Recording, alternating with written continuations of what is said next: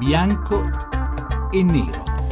Le 17.43 minuti, benvenuti a Bianco e Nero. Ecco stasera un tema molto divisivo, che infatti ha molto diviso anche le forze politiche. Mi interesserà conoscere la vostra opinione su questo. Parliamo della questione legata all'introduzione nell'ordinamento eh, giuridico italiano del reato di tortura. Se ne parla da molto tempo, vi ricorderete che nel 2015 la Corte europea dei diritti umani di Strasburgo ehm, condannò l'Italia perché non aveva, eh, perché aveva tenuto una condotta equiparabile alla tortura nella famosa vicenda del G8 di Genova nel 2001 e perché mancava appunto uno strumento giuridico per reprimere la, i casi di tortura all'interno delle forze dell'ordine. E c'è stato un prima dibattito alla Camera nel 2015, nell'aprile del 2015 venne introdotto, venne stilato un testo presentato e approvato, doveva in questi giorni approvarlo definitivamente il Senato della Repubblica. Così non è stato. Facendo i conti si rischiava che mancassero i voti necessari per l'approvazione l'approvazione definitiva del testo e così si è deciso di soprassedere, di rinviare diciamo, a tempi migliori.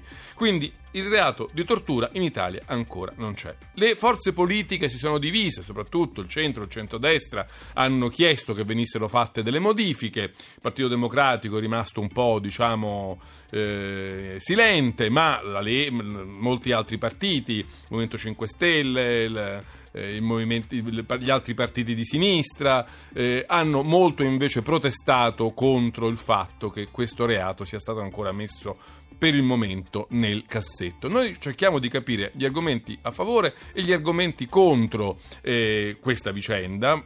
Alla fine poi un po' tutti sono d'accordo ovviamente che la tortura non debba essere ovviamente utilizzata, ma poi vedrete che nella discussione verranno fuori punti di vista diversi. Noi infatti ne parliamo oggi con due ospiti, eh, con eh, l'onorevole Fabrizio Cicchitto che è il presidente della Commissione Affari Esteri della Camera. Buonasera onorevole Cicchitto. Buonasera e con il senatore Maurizio Bucarella del Movimento 5 Stelle, vicepresidente Commissione Giustizia al Senato, appunto. Grazie anche a lei e buonasera senatore Bucarella. Buonasera, a tutti. Allora, prima di cominciare ci facciamo aiutare dalla scheda di Valeria Donofio per capire bene qual è il punto del dissidio. Rinviato a data da destinarsi, l'iter del disegno di legge sul reato di tortura si è arenato tre giorni fa al Senato sotto questa dicitura e attende tempi migliori, mentre resta nella nostra legislazione un pericoloso vuoto normativo che la Convenzione ONU obbligherebbe a colmare. Ma cos'è il reato di tortura? A inquadrarlo è stata proprio la Convenzione nel 1989 che ha definito tortura qualsiasi atto mediante il quale sono intenzionalmente inflitti a una persona dolore o sofferenze forti, fisiche o mentali fondamentali al fine di ottenere da essa o da una terza persona informazioni o confessioni, di punirla per un atto che essa o una terza persona ha commesso o è sospettata di aver commesso, di intimorirla o di far pressione su di lei o di intimorire o esercitare pressioni su una terza persona.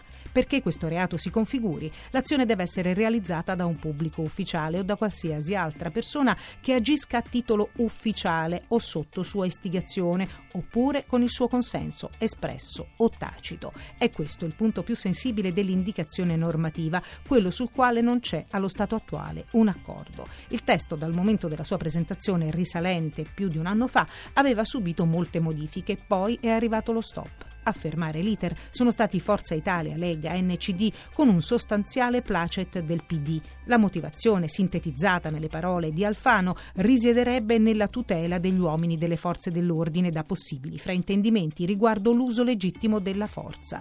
Una spiegazione che è stata contrastata da Sinistra Italiana e Movimento 5 Stelle, contraria allo stop della legge. Chi pensa che un operatore delle forze dell'ordine incorra nel reato di tortura svolgendo il proprio lavoro, hanno sottolineato, non ha capito capito o non vuole capire la norma. Intanto la legge resta al palo e mentre il PD promette di impegnarsi a riportarla in aula prima della pausa estiva, il centrodestra punta a farla slittare sine die. Chi la spunterà e in che modo? Il nostro Parlamento riuscirà a varare una legge contro la tortura ed è importante che ci sia un testo normativo sulla materia e il braccio di ferro in atto tra gli schieramenti riguarda solo il merito della norma o è anche una prova tecnica per nuove e vecchie maggioranze? bianco o nero.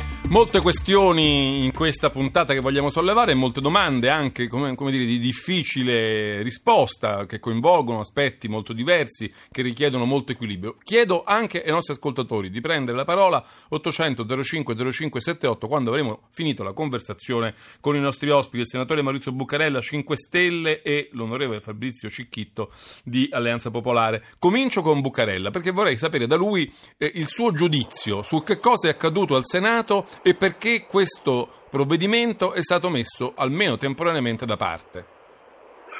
Ma il perché da, da, da, da trovarlo un po' nel, in quello che il servizio che avete mandato in onda ha evidenziato, cioè eh, delle pressioni politiche da una preoccupazione che noi continuiamo a ritenere ingiustificata che il testo di legge che stavamo andando a votare, che ancora non è definitivo perché ci sono anche alcuni emendamenti in attesa di votazione che avrebbero eventualmente potuto ancora più circoscrivere ogni profilo fra virgolette rischioso per le forze dell'ordine per una eventuale applicazione strumentale o distorta.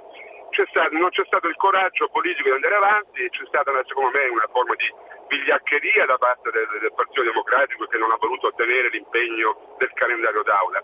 E da parte delle destre eh, l'ennesima strumentalizzazione politica, a mio modo di vedere, a danno delle stesse forze dell'ordine, eh, mediante appunto una campagna informativa eh, superficiale che eh, tesa a spaventare le forze dell'ordine e gli italiani che giustamente come me e come credo tutti vogliono che le forze dell'ordine siano messe nelle condizioni di operare bene, correttamente, di svolgere il ruolo importantissimo che hanno per la sicurezza delle nostre città, del nostro paese, ma al contempo anche dover tenere conto della necessità di, di colmare questo vuoto normativo che ci vede forse l'unico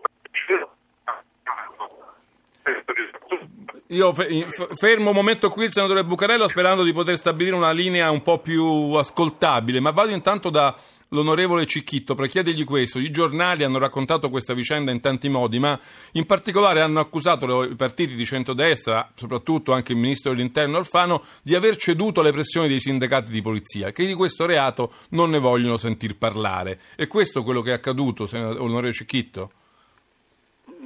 Allora, ehm, se fosse vero questo, già questo dimostra che ehm, nessuno ha... Eh, come dire, spaventato uh, le forze dell'ordine, ma è casomai una, eh, venuta una preoccupazione da parte delle forze dell'ordine. Forse viceversa, sono state le forze dell'ordine eh, a spaventare eh, i partiti politici. Eh, insomma, non a spaventare, qua nessuno si spaventa, ehm, però beh, bisogna fare i conti con una realtà che è una realtà assai difficile e ehm, ehm, poi eh, a concentrarsi sulle parole perché le leggi sono fatte da espressioni verbali che poi hanno un loro grandissimo peso.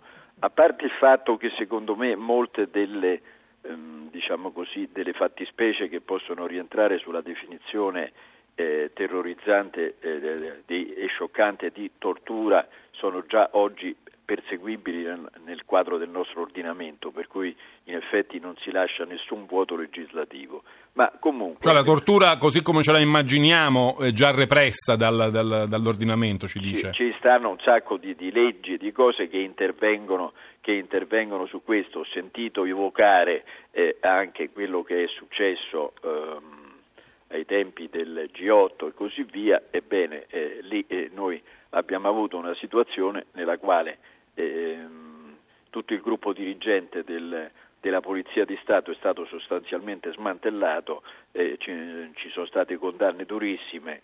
Quindi, Anche eh, in mancanza di quel reato, dice lei. Eh, eh, quindi, quindi, perché c'erano eh, altri reati, altre diciamo così, ehm, norme penali che intervenivano. Poi vedo che pontifica su questo ehm, un magistrato che guidava Bolzaneto, eh, eh, mi riferisco a Sabella, eh, eh, allora tutte le forze dell'ordine che hanno gestito Bolzaneto sono state colpite, lui che lo dirigeva adesso pontifica, eh, non, se, non, so se non c'era o se c'era dormiva, ma comunque questo è, è a latere. Il punto ehm, che stiamo discutendo è, eh, riguarda alcune espressioni che stanno nel, eh, nell'articolo 613 bis della legge, quindi non c'è un, chi vuole eh, la tortura e chi è contro la tortura, figurarsi, io sono un ultragarantista, ma lo sono nei confronti degli imputati, degli, ingata, degli indagati, ma anche nei confronti de, degli, degli, agenti di, delle forze dell'ordine che svolgono un ruolo eh, estremamente difficile. Allora, ehm, sono in ballo due questioni. Uno, il termine violenze da cui si vuole, la frase originaria era reiterate violenze e il termine reiterate violenze è quello che ipotizza appunto una situazione di tortura. Poi la parola reiterata è saltata dalla La parola reiterata è saltata e, e, e, e, non è una cosa di piccolo conto, perché a quel punto espone l'agente, de, dico, dico, di pubblica sicurezza, lo dico in termini improprio, l'agente delle forze dell'ordine, che può essere un poliziotto, un carabiniere, un, eh, una guardia di finanza, un agente eh, di polizia penitenziaria, eccetera, che eh, contrasta dei manifestanti e così via, eh, evidentemente usando lo sfollagente, eccetera, allora si può dire non solo ehm, qualora lo, lui lo usasse in termini, diciamo così, sbagliati, eh, già oggi c'è il codice penale che lo eh, persegue, ma a quel punto lui potrebbe, potrebbe essere perseguito con, addirittura con il reato di tortura che è molto più pesante. Quindi aver tolto il termine reiterato è stato un atto di, eh, secondo me, eh, una forzatura eh, per certi aspetti irresponsabile. Aspetti un momento Cicchito perché è tornato Bucarella, su questo punto lo volevo interpellare. Onorevole Bucarella, eh, sono molti a dire, anche tra le forze dell'ordine ma anche tra le forze politiche, che insomma um, inserire questo reato di tortura con delle pene anche molto gravi, insomma molti anni di carcere per chi ne venisse ritenuto colpevole, eh, rischierebbe di provocare una sorta di paralisi nell'azione delle forze dell'ordine. La paura anche di poter essere, come dire, eh, accusati di questo in materia strumentale eh, da chi insomma, vuole difendersi da, dalla repressione. Eh, non so se. Eh, guardi, eh, eh, io la fermo un momento, però volevo conoscere la sua risposta, ma tra pochissimi secondi va in onda eh, il GR1. Quindi tornerò da lei tra un momento quando torniamo a bianco e nero. Intanto vi lascio con il GR1, poi vi chiedo anche di prendere nota del nostro numero 800 05 0578. Stiamo parlando con Maurizio Buccarella, che rinterpellerò tra pochissimi minuti dopo il GR1, e con Fabrizio Cicchitto della necessità o meno di introdurre il reato di tortura in Italia. Tra poco.